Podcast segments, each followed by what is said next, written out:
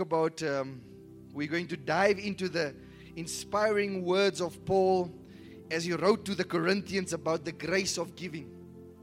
Um, our passage in Second Corinthians chapter 9 verse 6 to 8 reminds us of the boundless blessings that come from a heart of cheerful generosity. Uh, as we explore these verses together this morning, we'll discover how we can cultivate a Christ centered perspective on giving in alignment with the mission and the vision of our local assembly. Now, uh, let me see those hands of the people who, who are happy to, to, to hear that I'm preaching about giving this morning. it took you a while, but we are glad we are here. Hallelujah. So, so, so, so, I need to make this disclosure that that you know, uh, the, the finance report that, uh, well, let me start here, that I don't know in our church who gives, who's faithful in tithes and offering. So this, this sermon doesn't come from a place where I've seen names on my desk where this one and this one has not been paying tithes. So now I feel like I have to preach on giving. I, I don't know who gives and who does not give. I, I, I don't have access to that information.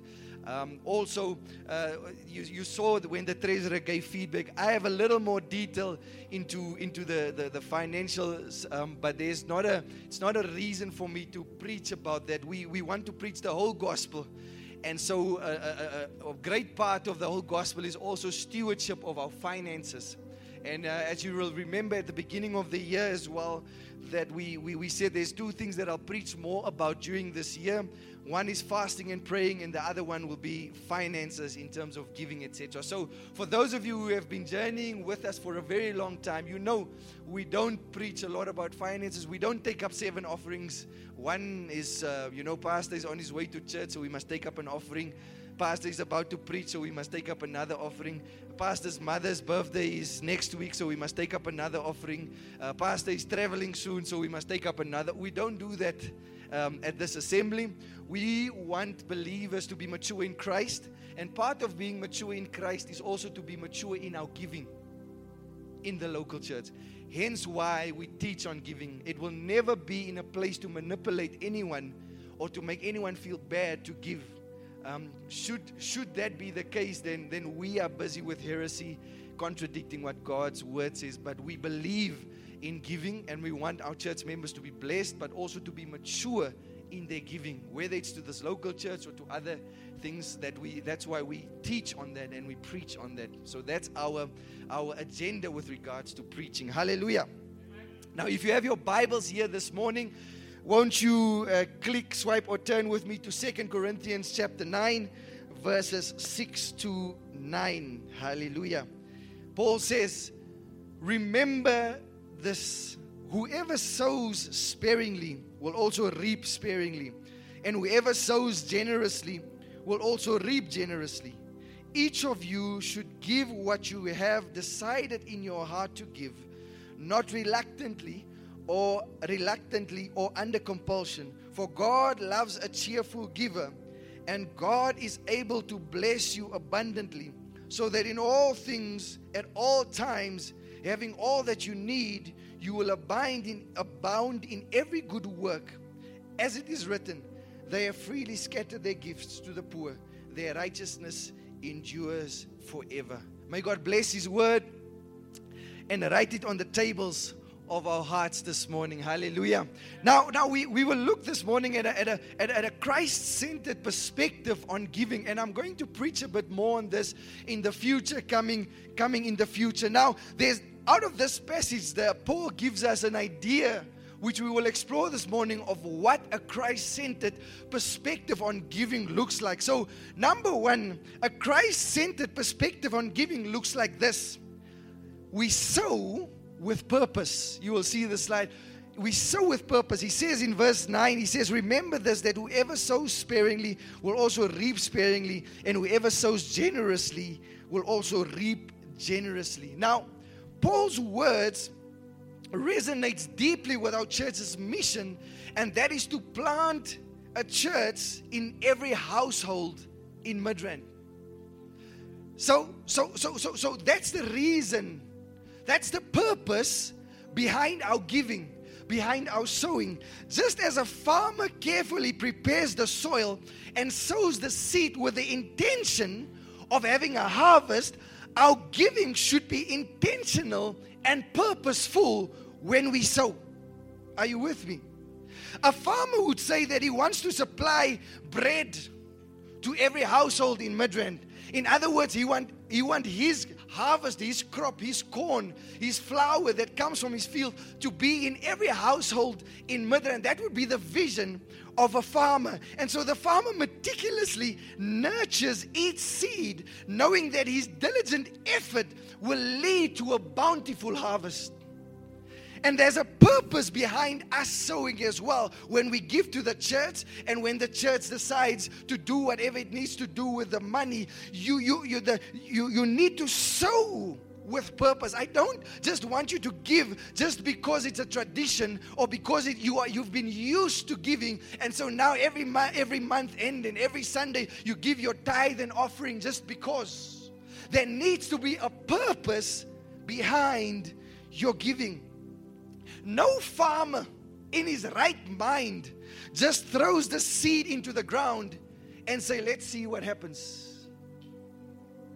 Even some, some of you who have gardens at home, you don't just plant and then you leave it there and you say, God bless this seed that I've put into the ground in Jesus' name.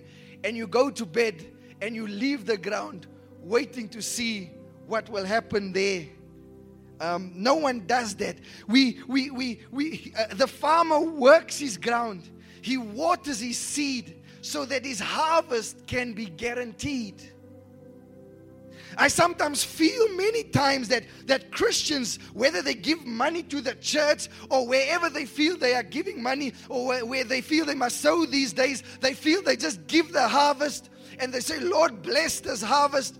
And they go home and watch TV. There's no work in the ground, there's no preparation. So, to make sure that the seed will be successful, will bring forth a harvest, because it can be that when a farmer puts seed into the ground, that he can have a misharvest. Because either there were not enough rains, or he didn't prepare the ground well enough and so the farmer gets to a place where he actually goes and dirties his own hands and he starts working in his own field to make sure that whatever he has put into the ground, there he gets back maximal.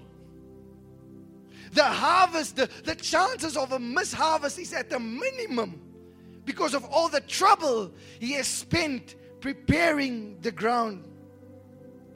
And we sometimes make the mistake. We just sow, we do nothing, we wait for the harvest or the blessing of God because that is what, what, what He had been promised. But we forget that there's an, a, a work that we have to do in order to make sure that our harvest comes back.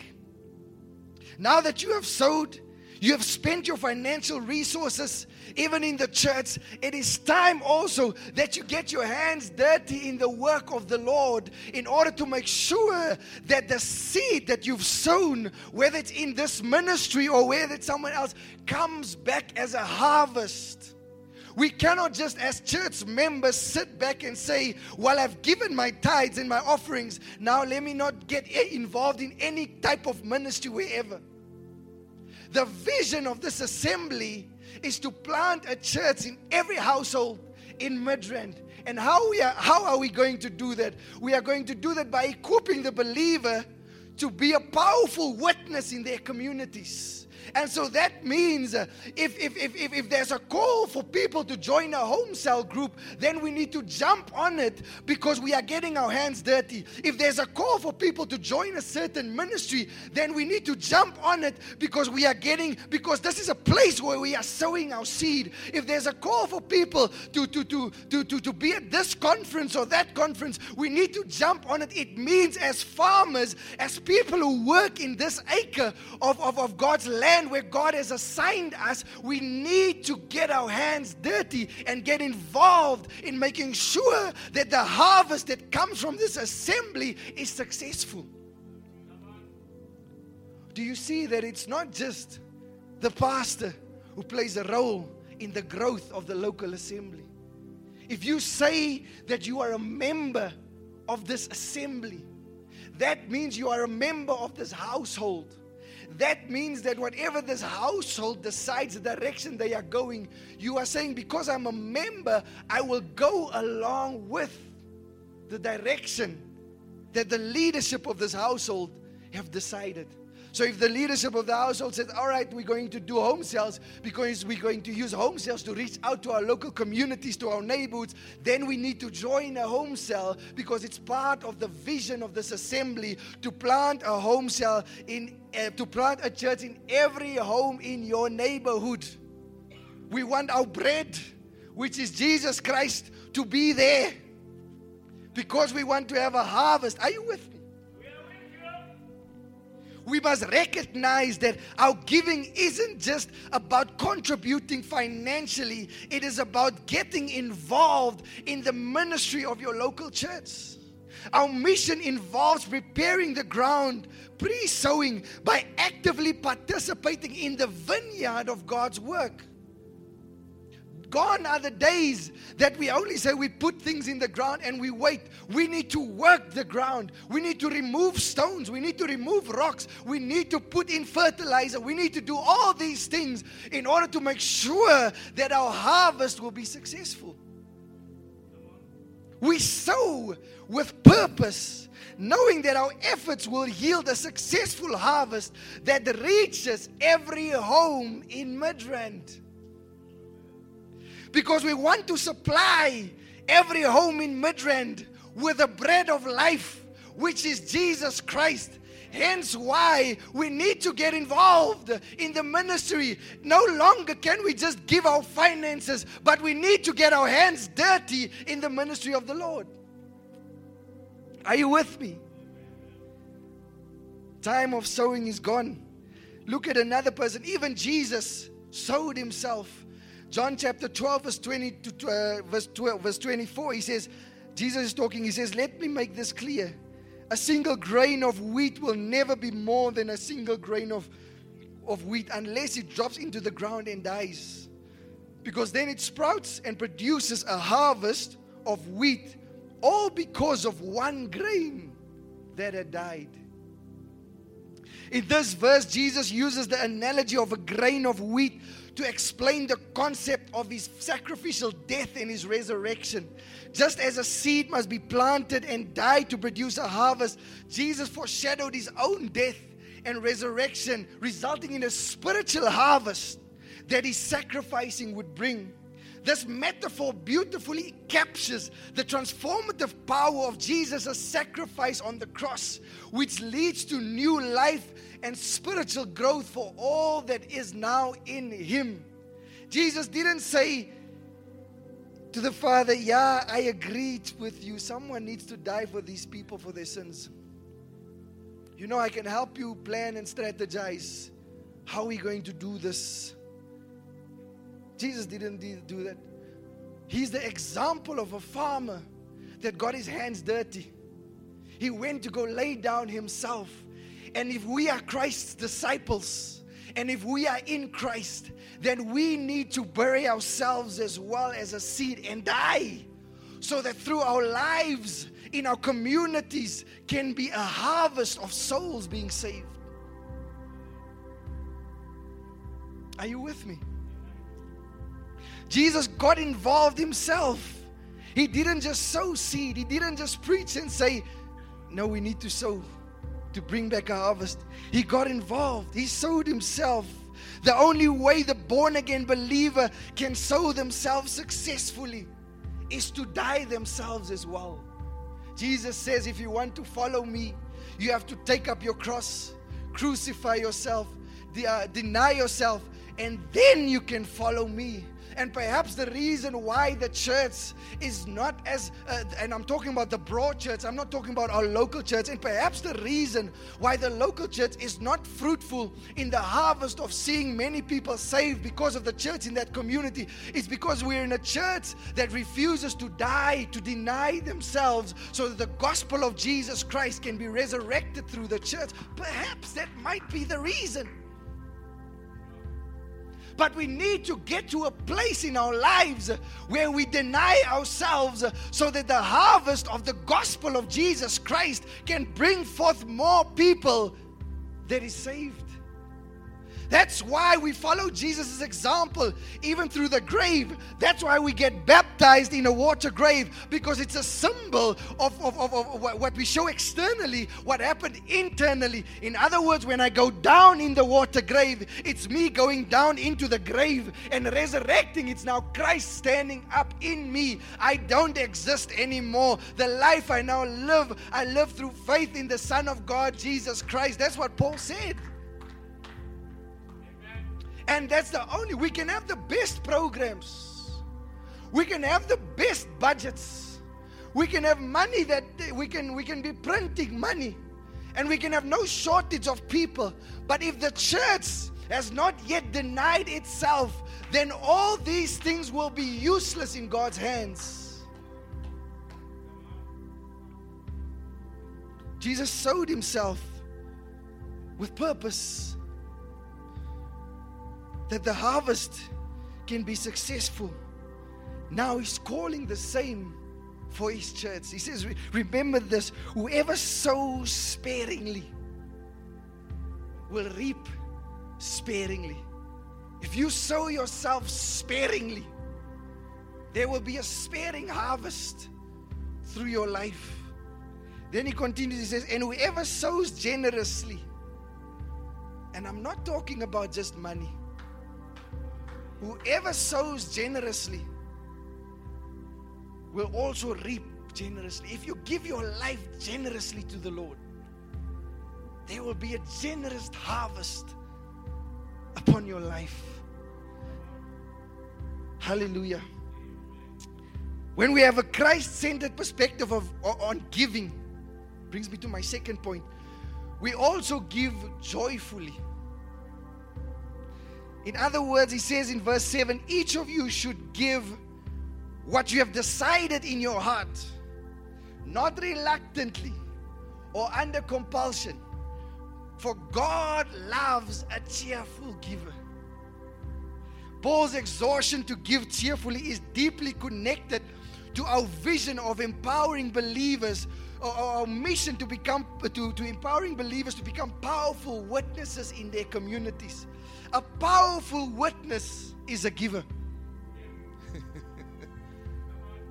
a powerful witness doesn't keep things to themselves, is a giver.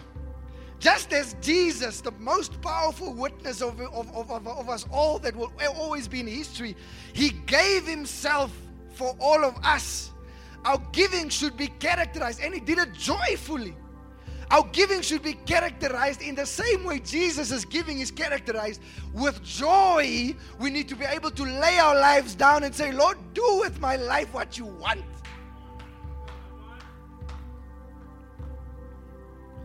Not driven under compulsion or obligation. Lord, I'm laying it down willingly so that my community can be saved. Lord, I'm laying it down willingly so that my neighbors can be saved. Lord, I'm laying down my agenda and my life willingly so that people at my workplace can be saved, so that people at my school can be saved, so that people at my university can be saved. Because as a reminder, the only thing that we can take to heaven with us is souls that saved. Jesus didn't just call the evangelists, those who operate in the office of evangelists, to go and bring in the myths. As soon as we become a disciple of God, He says, Now go and preach the gospel, baptizing them, teaching them everything that I've told you. He says that to everyone who's a disciple. And the only way you can do that is through death of self. I'm not saying go and leave your work leave your business, leave whatever you do, and, and, and, and go into full time ministry or however. Do whatever you can find your hands to be busy with when it comes to things of God, whether it's at work, at business, wherever it is, do it. Whatever the Holy Spirit is prompting you, whether it's at work, at business, at school, at home, whatever, be obedient because there will be a harvest coming your way. Hallelujah. We're not just giving money, we are expressing our response to God's grace. Giving is also sacrificial. In other words, it costs us something when we give, whether it's through money, whether it's we laying down our lives, it has to, in order for it to be impactful, it needs to cost us something. It comes at a price. It cost Jesus his life. Now, in turn, Jesus is asking you to give your life. He says, Whoever tries to save his life will lose it. But whoever loses his life for my sake will save it. Because our life is now not anymore this life. We live through Jesus Christ. So my life is in Christ Jesus now. No one else. Then he continues. He says, he says, each one of you should give. Again, he doesn't just call the pastor or the church board or the worship leader or the deacons or the elders in the church to give. He says, each one of you, every Christian, because you are a witness, it makes you a giver.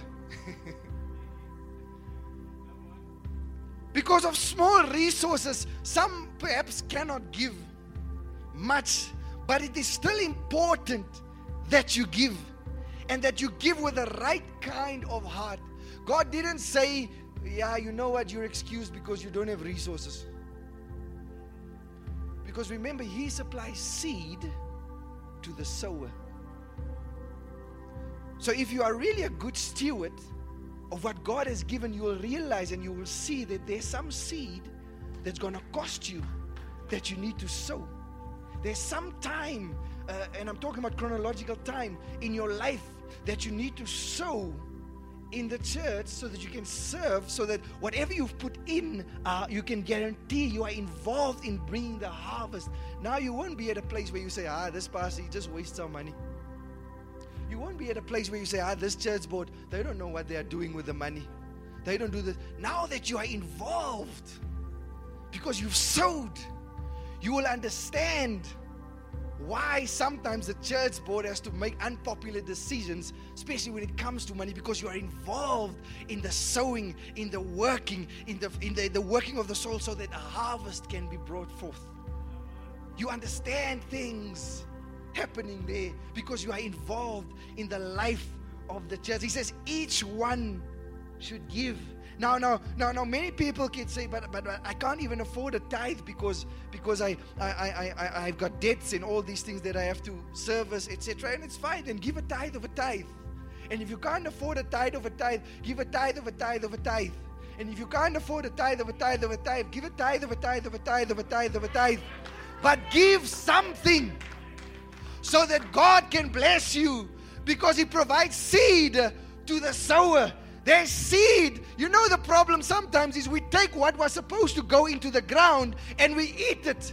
And now it only feeds us for one night, and we don't understand why is there no harvest on what we've put into the ground. It's because we've misused the seed that God has given us.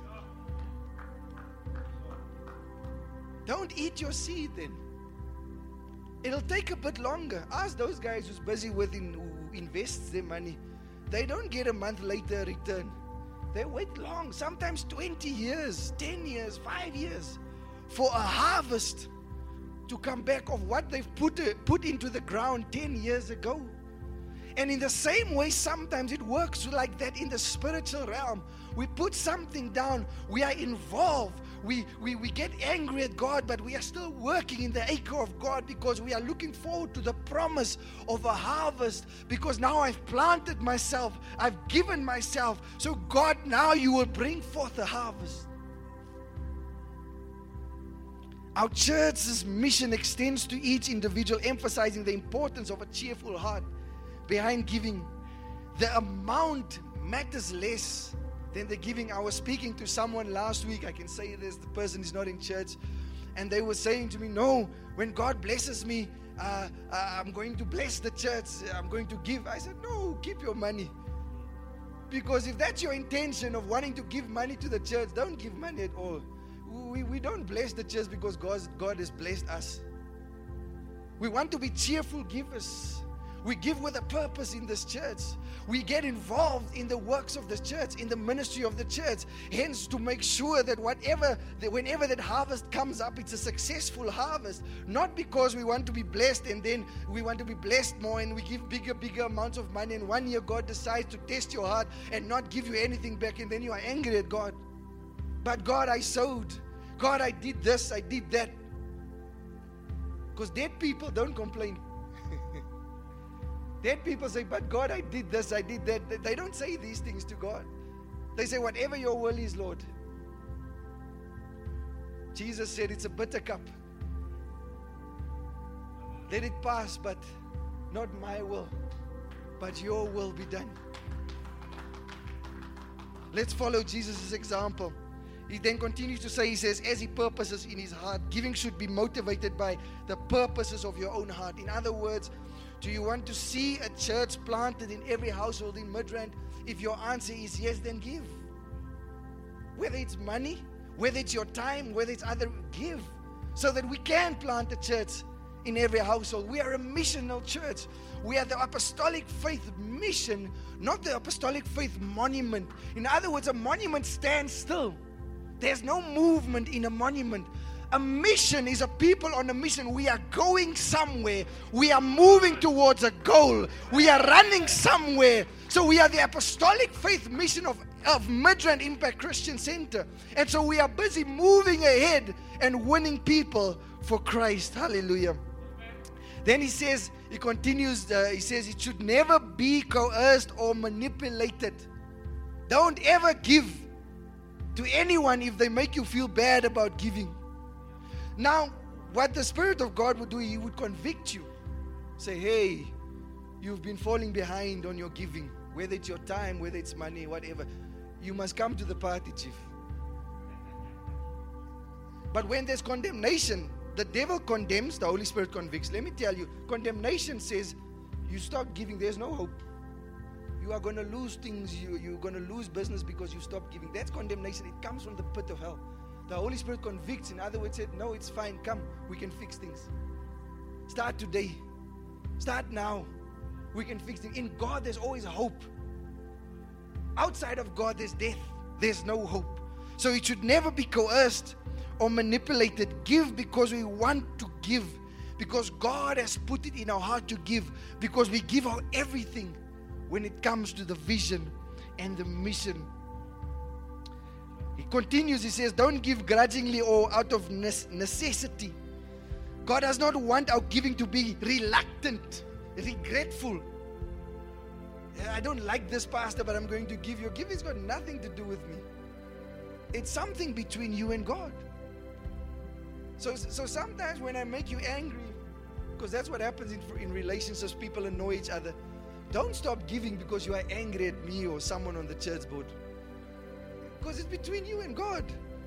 You are hurting yourself. You are not hurting us.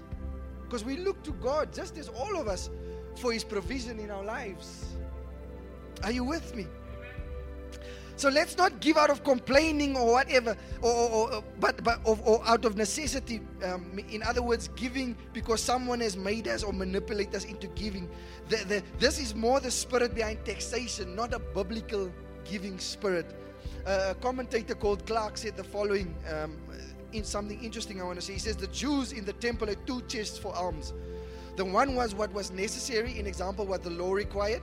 The other was of the free will offerings to escape uh, eternal punishment, some would grudgingly give what necessary obliged them.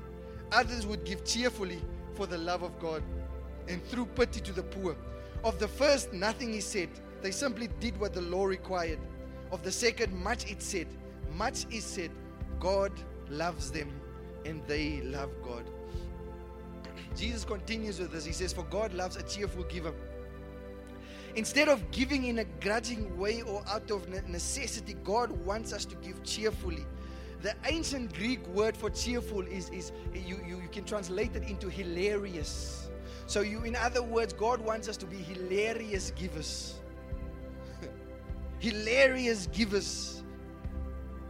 Some other uh, uh, um, commentator, Kruse, said the following He says, God is the ultimate cheerful giver. it is not difficult to suggest why God delights in the cheerful giver. He himself is, a, is such a giver and desires to see this characteristic restored amongst those who were created in his image. If the Spirit of God is really in us, and his Holy Spirit and Jesus Christ really lives through us, and we are at a place where we have denied ourselves and taken up our cross and following Jesus, then whenever God calls on us to give, we will do it hilariously. Because that same characteristic that's in God, who is a hilarious giver, now resides in me. And so we give with gladness whatever needs to go to the Lord. I'd lay my life down gladly because it belongs to the Lord in the first place. Hallelujah. It never belonged to me, it now belongs to Jesus Christ. I live now through Christ, the Son of God. Hallelujah. Who had died and had rose with me, and I've died with him. Hallelujah. Hilarious giving. Now, third and final point. When, when, when we have a Christ centered perspective giving, is this that, that now God starts promising abundance, and, and, and there's, a, there's a key to understanding the abundance of God. And I'll go through this with you. He says, And God is able to make all grace abound to you, so that having all sufficiency in all things at all times, you may abound in every good work. You see, the abundance is coming now through. Now, many times in church, we've been taught that to give, then God would bless you, uh, you know, with everything and, and materially and all these things. But there's a way in understanding this passage so that you don't misunderstand and, and, and, and, and these blessings don't come and you are angry at God. Say, ah, no, let me go to Mtangati because they, they, they can make things happen better. They are more blessed than God. These guys say these funny things now. Now, now, Paul's assurance of God's ability to bless us abundantly resonates with our vision of equipping every believer to be a powerful witness. Just as God promises to bless us with all sufficiency and contentment, our mission involves blessing others through our abundance. In other words, we are blessed to be a blessing to others. Are you with me? God is able to make all grace abound to you. I've never read of seeing a person who, when they give, becomes poor, whether it's physically or whether it's spiritually. As we give, we must know that God is able. God is able, not the prophet, not the pastor, not the apostle, not the bishop. God is able to reward our giving. So we don't look to man to say, but where is my harvest? We look to God for the harvest of what we've put into the ground. God is able to make all grace abound to you. As we give, we must know that God is able to reward, just as God is able to make the sowing of seed abound to a great harvest so God is able to bless our giving. At the end of the day, when we put something into the ground, it is God that brings forth the harvest. We can work as hard as we want. We can put as much water as we want. We can put as much fertilizer as we want. But at the end of the day, in order for this harvest to be successful, I need to look to the Lord as He is the King and the God of the harvest. Hallelujah. Jesus taught that even the, the, the smallest gift with the right heart would not go without a reward. He says, and whoever gives one of these little ones in Matthew chapter 10 42, whoever gives one of these little ones only a cup of cold water in the name of a disciple, assuredly I say, he shall by no means lose his reward. By no means. Now, he, he does not define whether you, we are going to be rewarded on earth or whether we are going to be rewarded on heaven. Remember, God is in charge of the harvest. He does not define that here. So I can't say you will have a nice car if you give. I can't say your bank, your ATM bank would always be full because I'd be preaching heresy because it's in contradiction of what the Word of God says. And so you need to go and go figure out with Him what is the harvest that comes His way. It can be material, it can be spiritual. In rewarding our giving, He says, God does it with all grace. His grace is made sufficient. Our giving is rewarded in many different ways, materially and spiritually. Materially, God blesses us by, by perhaps giving us promotions, a better pay, unexpected gifts of money, or by making things last so that we don't have to suffer the loss of replacing these things. You know that old car you've been driving with and it can't break? It's God. That old fridge that stands in your house that never breaks, it's moved with you from wherever you come from to here. God keeps that thing. There's, you know that old TV you have in your house, the, the, the, the tube that is still playing nice. It's not working. The load shedding breaks everything else, but that thing stands. It's God.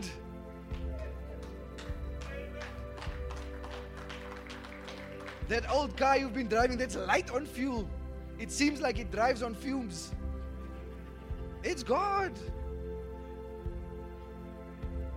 Now you want to go bother and upgrade the thing, and then now fuel is expensive for you. It's God looking at all these things. God blesses us. Another way spiritually, how God blesses us through our giving by, by freeing our hearts from the tyranny of greed and materialism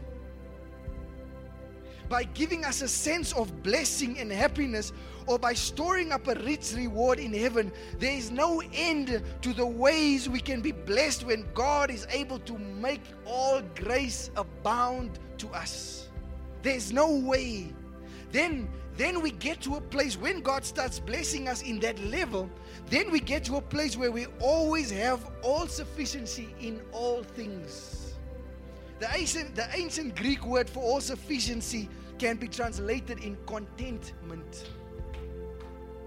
Now, God gives us contentment for our circumstances. Now, I'm not saying you shouldn't desire to be the best at what you do in your industry, to dominate your industry. I, and as a matter of fact, I want to encourage Christians to dominate their industries, to do the best where they can.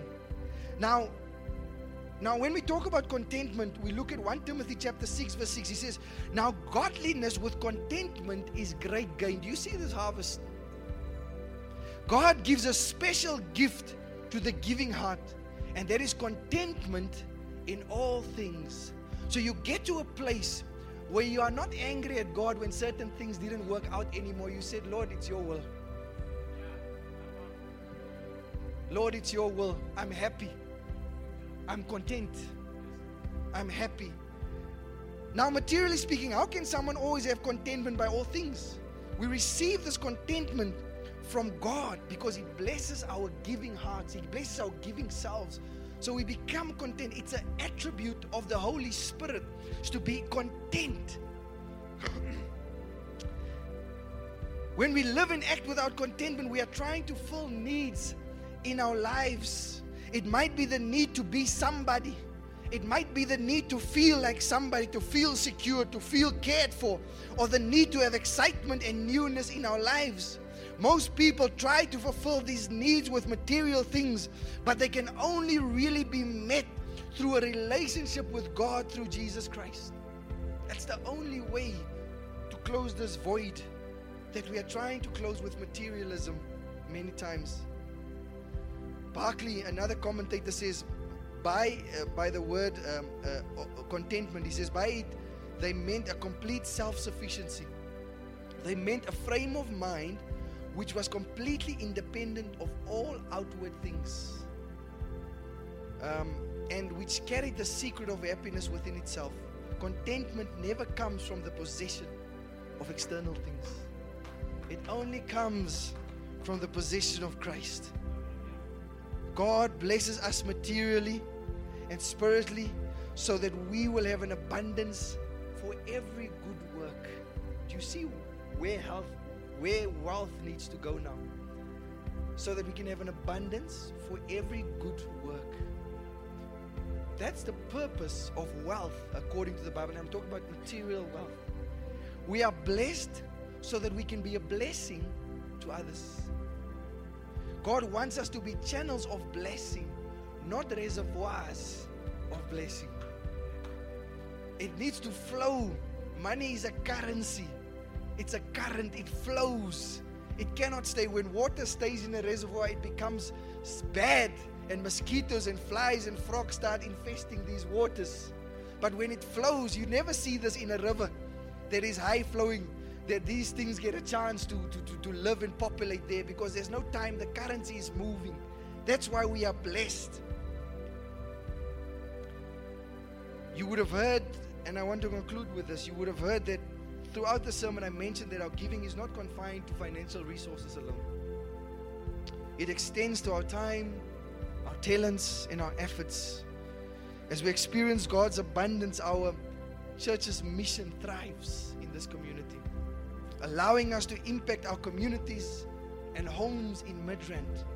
Our actions reflect the promise of abundant blessing that enables us to abound in every good work, thereby embodying, embodying God's love and righteousness in this world. The world will know us by our giving.